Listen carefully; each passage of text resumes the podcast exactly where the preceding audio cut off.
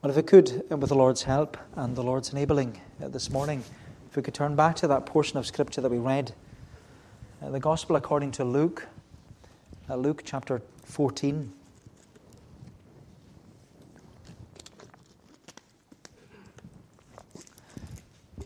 Luke 14. I want us to look at the whole passage, uh, but if we read again at verse 22. Uh, Luke 14 and verse 22. And the servant said, Sir, what you commanded has been done, and still there is room. And the master said to the servant, Go out to the highways and hedges, and compel people to come in, that my house may be filled. Compel them to come in, that my house may be filled. As you know, over the past number of years, uh, we've held a Back to Church Sunday around this time of year, around the month of May. And as you know, it's very simply an opportunity to invite and to encourage those in our congregation and those in our community and those who are our work colleagues to invite those who have maybe fallen out of the habit of coming to church or those who have never been invited to church before. It's just an opportunity to invite them to come along. Because is it not the case that we want people? We want people to come to church. We want people in our homes and in our families to come to church. We want our neighbours and our friends to come to church. We want our work colleagues and, and our community to come to church. And we want them to see that church isn't a boring place to be on a Sunday morning, but that it's the best place to be on a Sunday morning. Because it's in church that we gather to worship. As you know, we worship the greatest Saviour who has provided for us the greatest salvation in Jesus Christ. And because Back to Church Sunday is next Lord's Day, or next Sunday, uh, we're turning to this morning to a very famous and a very familiar parable, uh, the parable of the, of the great banquet. And needless to say, we've looked at this parable many times before and I make no apology for looking at it again. Because when I was a student in the Free Church College in Edinburgh, uh, we were, we were always encouraged to preach on either the parable of the sower or the parable of the great banquet at least once a year. And over the past nine years that I've been here, I've sought to follow that advice. Because both parables, the parable of the sower and the parable of the great banquet, both parables remind us that when it comes to evangelism, when it comes to outreach, when it comes to mission, there's God's sovereignty on the one hand, and there's human responsibility on the other. There's God's sovereignty and human responsibility. The parable of the sower, as you know, it stresses God's sovereignty and salvation. Where the parable, it isn't actually about the personality of the sower, but the power of the seed and onto what type of seed this, onto what type of soil the seed lands on. Because as the sower scatters his seed, the seed of God's word, he scatters the seed as best as he can. But some seed, as Jesus says, it falls by the wayside. Other seed, it falls among the thorns. Other seed onto the rocky ground. And some seeds, he says, falls into the good ground that has been prepared. And it's in the good ground that it germinates and grows and bears forth fruit. And the parable of the sower, when Jesus teaches it, he's stressing God's sovereignty in salvation. But this parable, the parable of the great banquet, it shows us the other side, where there is our human responsibility as the church of Jesus Christ. Because the Lord has chosen, He's called, He's commissioned His church to be the means by which people are invited to hear the message of the gospel. And as our Bible assures us, Paul says it in Romans chapter 10 faith comes by hearing, and hearing by the Word of God. Therefore, says Jesus, we have a responsibility as the church in our community to compel them to compel them to come in, that the Master's house may be filled. And so I want us to consider this morning this well known passage and parable under three headings. And it's all directed towards us as the church in our community. Three headings the context of the church, the call for the church, and the command to the church. The context of the church, the call for the church, and the command to the church. So, first of all, we see the context, the context of the church. We read that in verse 1 of Luke 14. The context is one Sabbath when he, that is Jesus, went to dine at the house of a ruler of the Pharisees, they were watching him carefully. You know, the context of this passage and parable is that the morning Sabbath service at the synagogue is now over. Jesus has been asked to dine for Sabbath dinner at the house of one of the chief church leaders. But as Jesus mixed and mingled with all the religious elite of the day, you could say that it was an awkward dinner table to be sat at because there were probably long silences, nobody speaking. There were lots of stares and maybe even some snide comments. As you know, the Pharisees, they were this very strict and very serious sect in Israel. They were very stiff, very stern looking men. And that was ultimately because they were skeptical. They were very suspicious of Jesus. But there was an ulterior motive for inviting Jesus to dinner that day. Because the Pharisees, they had no intention of worshipping Jesus. Instead, their intention was to watch Jesus. And that's what they did. They watched Jesus. We read that there in verse 1. One Sabbath, when they went to dine at the house of a ruler of the Pharisees, they were watching him carefully. They watched him because the Pharisees had this agenda to accuse Jesus for claiming to be the Son of God. And they watched him especially when this unknown and unnamed and unwell man came into the Pharisees' house unannounced. And Jesus asked all these stiff and stern looking Pharisees, He asked them, is it lawful to heal on the Sabbath or not? And of course, the Pharisees would have said, No, you don't heal on the Sabbath. And they would have said that because the Pharisees had invented and implemented all these extra and excessive laws about the Sabbath, where they turned the Sabbath from being a blessing that it actually is into being a burden upon all the people. But instead, the Pharisees didn't open their mouths at all, we read. They stayed silent. And then Jesus, he heals this unnamed, unknown, and unwell man. And after he's healed this unknown, unnamed, and unwell man, Jesus asks a second question Which of you, having a son or an ox has, that has fallen into a well on, a, on the Sabbath, will not immediately pull him out?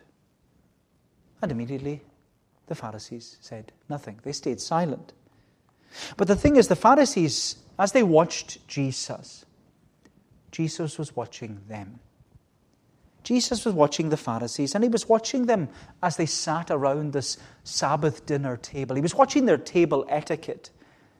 And he watched how they elevated and exalted some Pharisees above others, and how they demoted and degraded and downgraded other Pharisees. So, what does Jesus do? Well, Jesus is sitting there with them all. And he does what he always does he tells a parable. And Jesus tells a parable ex- emphasizing and explaining to what was the church of the day. He emphasizes and explains to them the context that they're really portraying to everyone. That the kingdom of God, in their eyes, was all about position and promotion, and not people and pastoring. But Jesus teaches through the parable the opposite. He says the kingdom of God is not about position and promotion, it's about people and pastoring. It's not about status and significance. No, it's about service and serving. Which is why Jesus then turns to the host, the host of this dinner, the man who had invited him, and he says to him, When you give a dinner or a banquet, don't invite your friends don't invite your brothers. Don't invite your relatives. No, don't even invite your rich neighbors. No, says Jesus, don't invite them so that they'll repay you and invite you in return. Now, most people would have thought that Jesus had crossed a line at that point. Because telling the host who to invite for dinner, imagine somebody telling you that. Don't invite them. Just invite these people. Imagine telling the host who he should invite for dinner.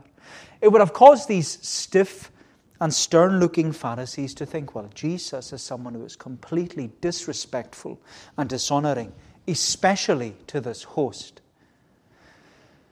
But as you know, Jesus was the humblest man that ever lived. He was the most loving man that ever lived.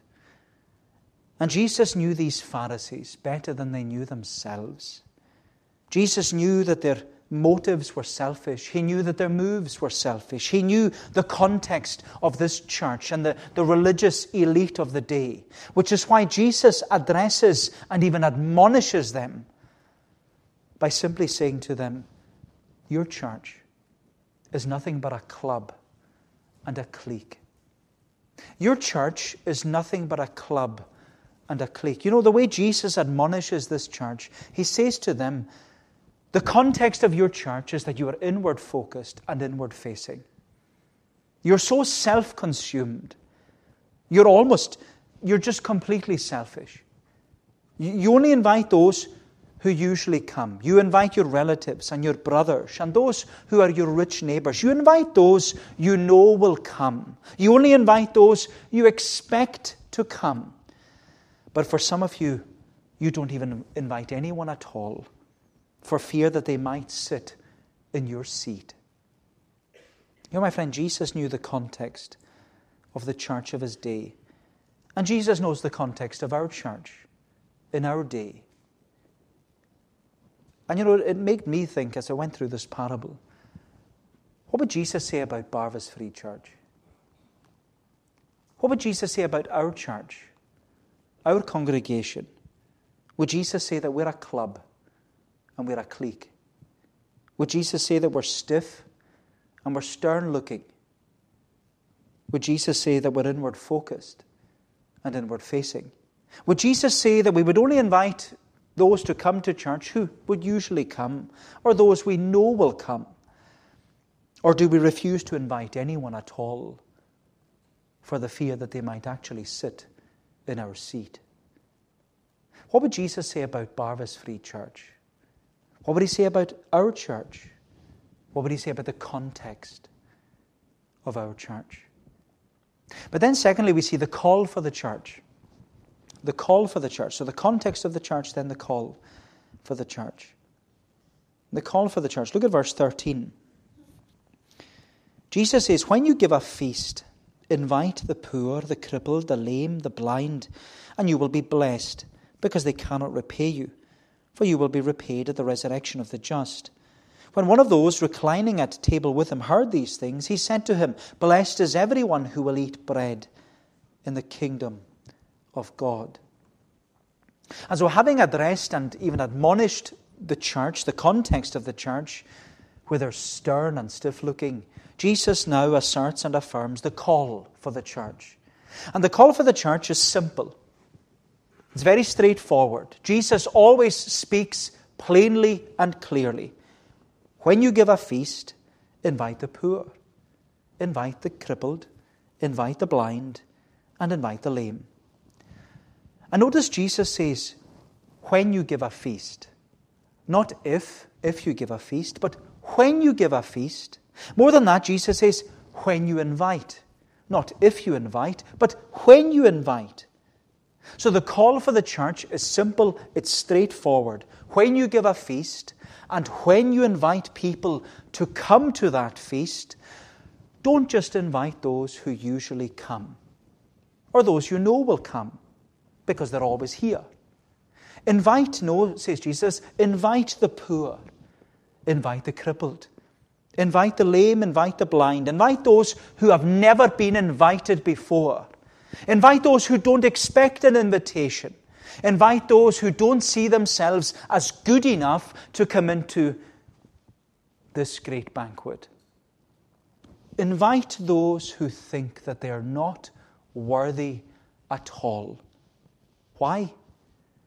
Because there's blessing in your invitation. There's blessing in your invitation. Those who are invited, says Jesus, will be blessed by your invitation, and you yourself will be blessed by inviting them. That's what Jesus says.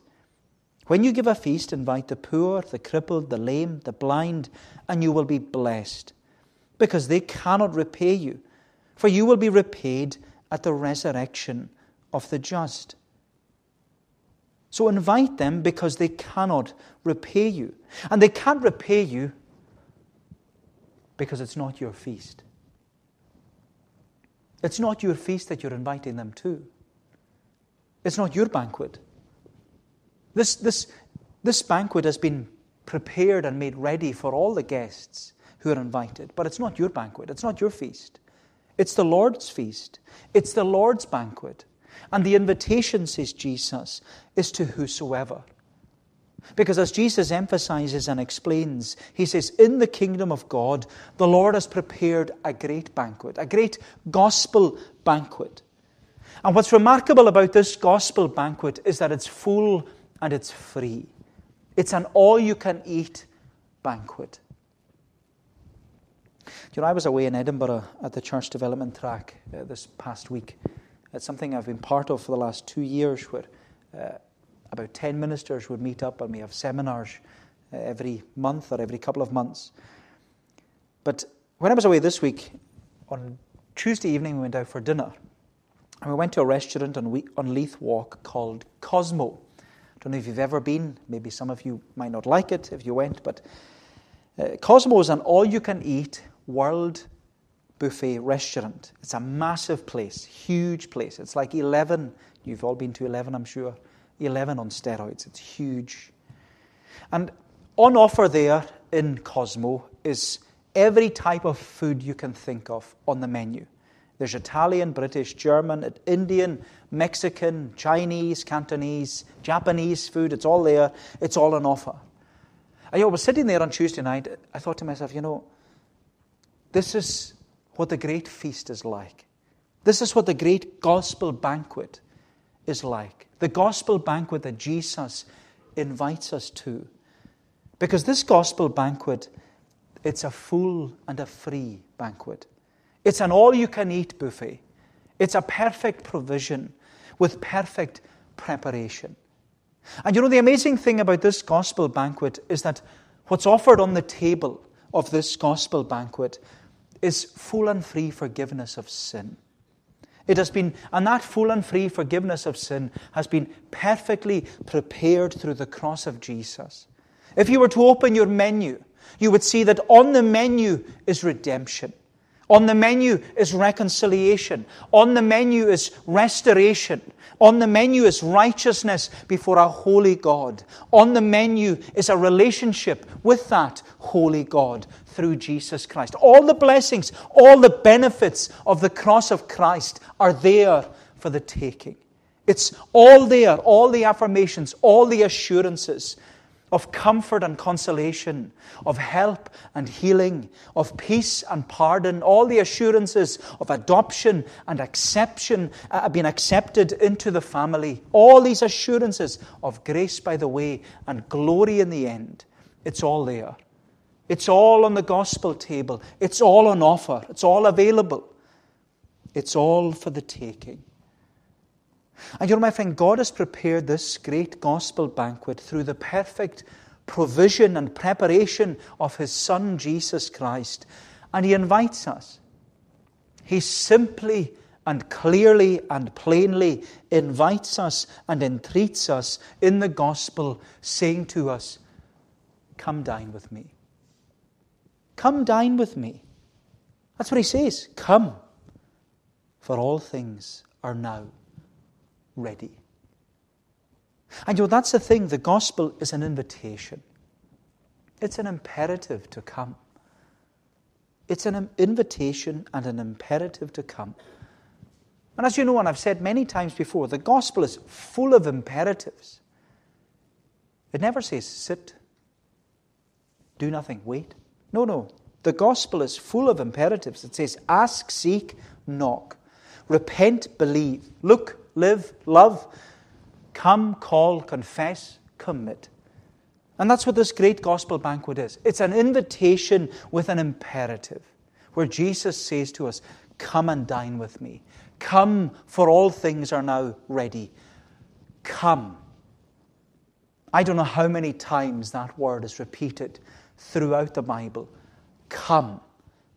And the reason that word is there is because there's nothing that can be added to or subtracted from this great banquet.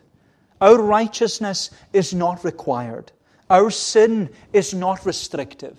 Because all that's asked of us is that we humbly come as we are to the gospel table of Jesus Christ. And you know, that's the call of the church. The call of the church is to echo the words of Jesus. The call of the church is to emphasize the words of Jesus. And the call of the church is to explain the words of Jesus to those who are needing to come. Because as Jesus said, when you give a feast, not if you give, but when you give, when you give a feast, invite the poor, invite the crippled, invite the lame, invite the blind, and you will be blessed because they cannot repay you. My friend, there's blessing in your invitation. There's blessing in your invitation. Those who are invited will be blessed by your invitation, and you will be blessed by inviting them. So I'd encourage you to invite them to come. Compel them, says Jesus. Compel them to come in. Which brings us to consider, lastly, the command to the church. So, the context of the church, the call for the church, and the command to the church. The command to the church. Look at verse 16. Jesus said to him, A man once gave a great banquet and invited many. And at the time for the banquet, he sent his servant to say to those who had been invited, Come, for everything is now ready. But they all alike began to make excuses. The first said to him, I have bought a field and I must go out and see it. Please excuse me. And another said, I have bought five yoke of oxen and I am going to examine them. Please excuse me. And another said, I have married a wife and therefore I cannot come. Now, as Jesus sat around the Sabbath dinner table with all these stiff and stern looking Pharisees, he not only taught and told them that there is blessing in our invitation to come to the gospel banquet, but also he teaches us that blessing comes when you share food and fellowship with other people. Blessing comes when you invite people, when you invite the spiritually poor, crippled, lame, and blind to your dinner table and get to know them. Blessing comes when you see that the kingdom of God is not about religion, it's about relationships. The kingdom of God is not about religion, it's about relationships. And you know, with this, Jesus teaches us here very simply, very clearly, the greatest form of evangelism. Because it's evangelism round the dinner table. Evangelism around the dinner table. Whether that evangelism is inviting them to the gospel banquet at church, or even to stay for tea after church, or to a congregational dinner, or a curry night, or a barbecue, even to our own home for a meal or for a coffee. Jesus is teaching us that we're to invite people to our table. We're to invest in people. We're to invest time in people so that we get to know them and that we build a relationship with them. Because the kingdom of God is not about religion. It's not about do's and don'ts and do this and do, don't do that. No, it's about a relationship. A relationship with the King of Kings. And that it's through our relationship with the King of Kings we show others that they need a relationship with this same King, the Lord Jesus Christ. But you know, some people have this idea that and I've met it many times before. They have this idea that drinking coffee or tea at church is wrong. Or having curry nights and Italian nights and Mexican nights and pudding nights. They say it's unbiblical. But you know, the Pharisees thought that too. Which is why they often criticized Jesus. They complained against Jesus. They condemned Jesus, saying that Jesus, you are nothing but a glutton. All you do all the time is eat and drink with tax collectors and sinners. But you know, the New Testament has this huge emphasis upon hospitality. It even teaches that hospitality is a spiritual gift. we're to invest in people, we're to invest time in people. We're to invite people to come to our table. And this is what Jesus exemplifies here. He exemplifies that eating together is an effective form of evangelism. Eating together is an effective form of evangelism. But as you know, the reason many people don't engage in evangelism or mission or outreach, whatever you want to call it, the reason people don't engage in it isn't because they don't see it as important. I think everyone would see evangelism and mission as important. But the reason they don't engage in evangelism is for fear of rejection or refusal. We fear being rejected. We fear being refused. We're afraid that someone will come up with this empty excuse, just like those who were invited in this parable, where they came up with all the excuses. I've bought a field, I need to go and see it. I've bought oxen, I need to go and test them. I've married, I've got married recently, I can't come. They're all empty excuses. And there are many empty excuses. I hear them all the time. I'm too busy. I'm too tired. Too comfortable on my couch. Some are more direct with me. And I like it when people are direct. It's not for me. I'm not interested. I'm an atheist. I'm a good person. I don't need to go to your church. But they're all empty excuses. Which is why Jesus tells, uh, says at the end of, of the parable, He says, I tell you, none of those, none of those who were invited and those who rejected and refused the invitation shall taste my banquet. But you know, the purpose of this parable is to show us that we're not to be inward looking and inward facing. We're not to be inward focused like the Pharisees. We're not to be so self righteous and so self consumed that we fail to invite people to come to the banquet. People will have their empty excuses. People will have them. There's no doubt about that. But when it comes to evangelism, we are not to have empty excuses. When it comes to evangelism, we as the church are not to have empty excuses. I'm too busy, I'm too tired, too comfortable, can't do it. We're not to have empty excuses because Jesus teaches us there's blessing in our invitation. There's blessing in our invitation. Those who are invited, says Jesus, they will be blessed by your invitation, and you will be blessed by inviting them. Which is why Jesus exhorts us and encourages us not to give up when people give their empty excuses. Don't give up on them. Do you know, I know you're inviting people. And I love that you're doing it in your own way, with your own personality. And some people don't know you're inviting them. But don't give up. Don't give up even if they say no. Don't give up if they say, not just now. Don't give up if they say, I don't want to hear it. You don't give up. That's what Jesus is teaching us. We need to keep inviting, keep compelling them to come in. They might come with their empty excuses, but we are to prayerfully invite and entreat and exhort people to come. Compel them to come in that the Master's house may be filled. Look at verse 21. Jesus says, So the servant came and reported these things to his master. Then the master of the house came, became angry, and said to his servant, Go out quickly to the streets and lanes of the city, and bring in the poor and crippled and blind and lame. And the servant said, Sir, what you commanded has been done, and there is still room. And the master said to the servant, Go out to the highways and hedges, and compel people to come in, that my house may be filled. You know, I don't think I'll ever tire of hearing those words from Jesus because that's the command for the church. Go out quickly to the streets and the lanes, to the highways and to the hedges, and compel them to come in that my house may be filled. And you know, I love that phrase compel them.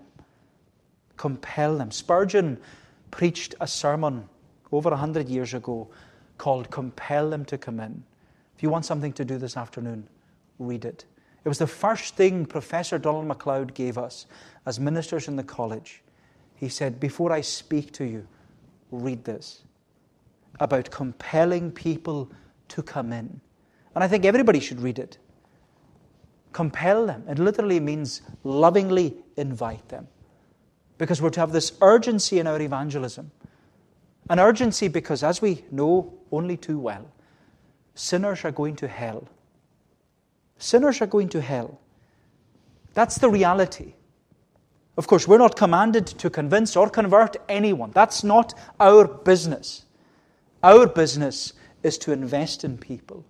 Our business is to invite people. Our business is to call people to come to this great gospel banquet. That's our mission. That's our mandate. That's our message. Compel them to come in. Just compel them to come in. And so, as we prayerfully prepare for Back to Church Sunday next week, and if one comes or nobody comes, doesn't matter. We have to invite. That's our responsibility. But as we prayerfully prepare for it, we see the context of the church, the call for the church, and the command to the church. But I want to conclude by saying to those who are in church every week it's great you're here. I love seeing you here. I love that you faithfully come every week to church.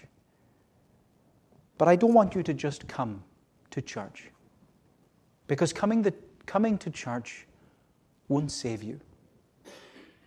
It never saved anyone. Coming to church never saved anyone.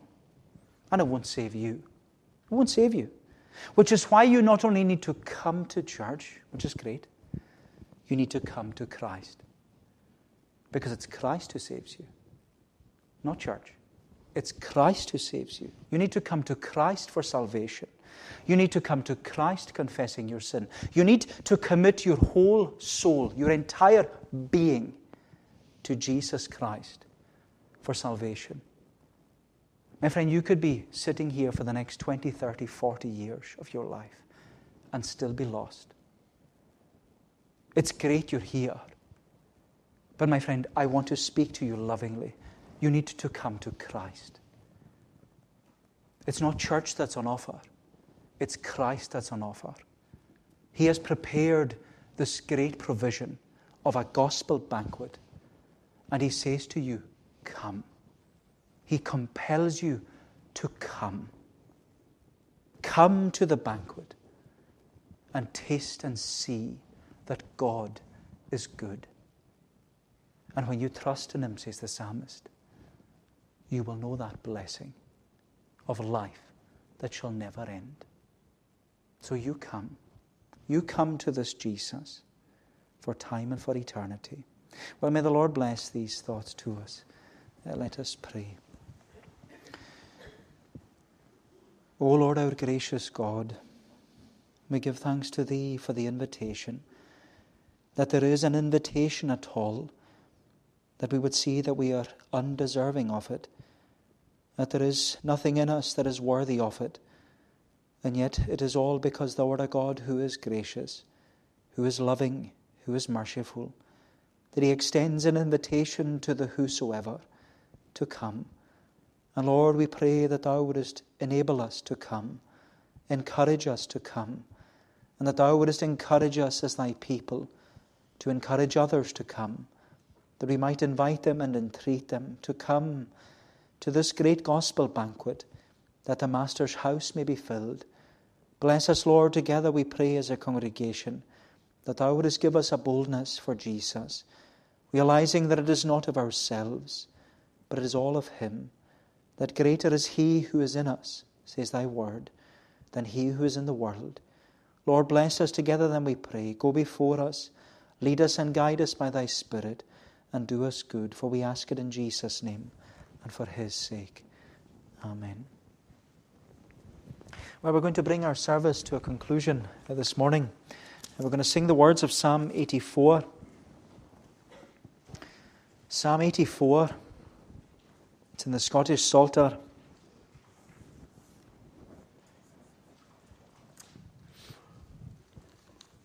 Psalm 84. We're singing, it's on page 338 in the Blue Psalm Book. We're singing from verse 4 uh, down to the verse mark 9.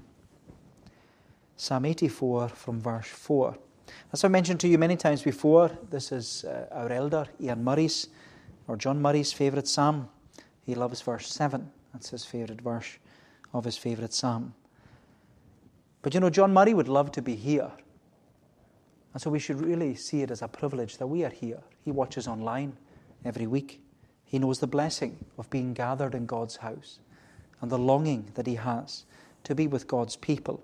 So remember those who are housebound, but also remember the fact that every time you come here, you are blessed. You are blessed. That's what the psalmist says in verse 4. Blessed are they in thy house that dwell, they ever give thee praise. Blessed is the man whose strength thou art, in whose heart are thy ways, who passing thorough Baca's vale, therein do dig up wells. Also the rain that falleth down, the pools with water fills. So we'll sing Psalm 84 from verse 4 down to the verse mark 9, and we'll stand to sing, if you're able, to God's praise.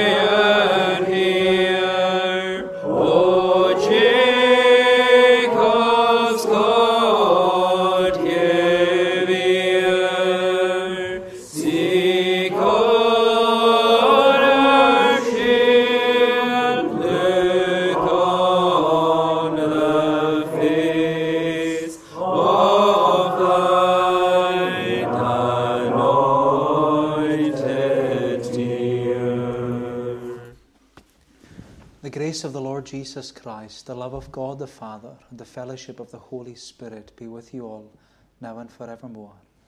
Amen.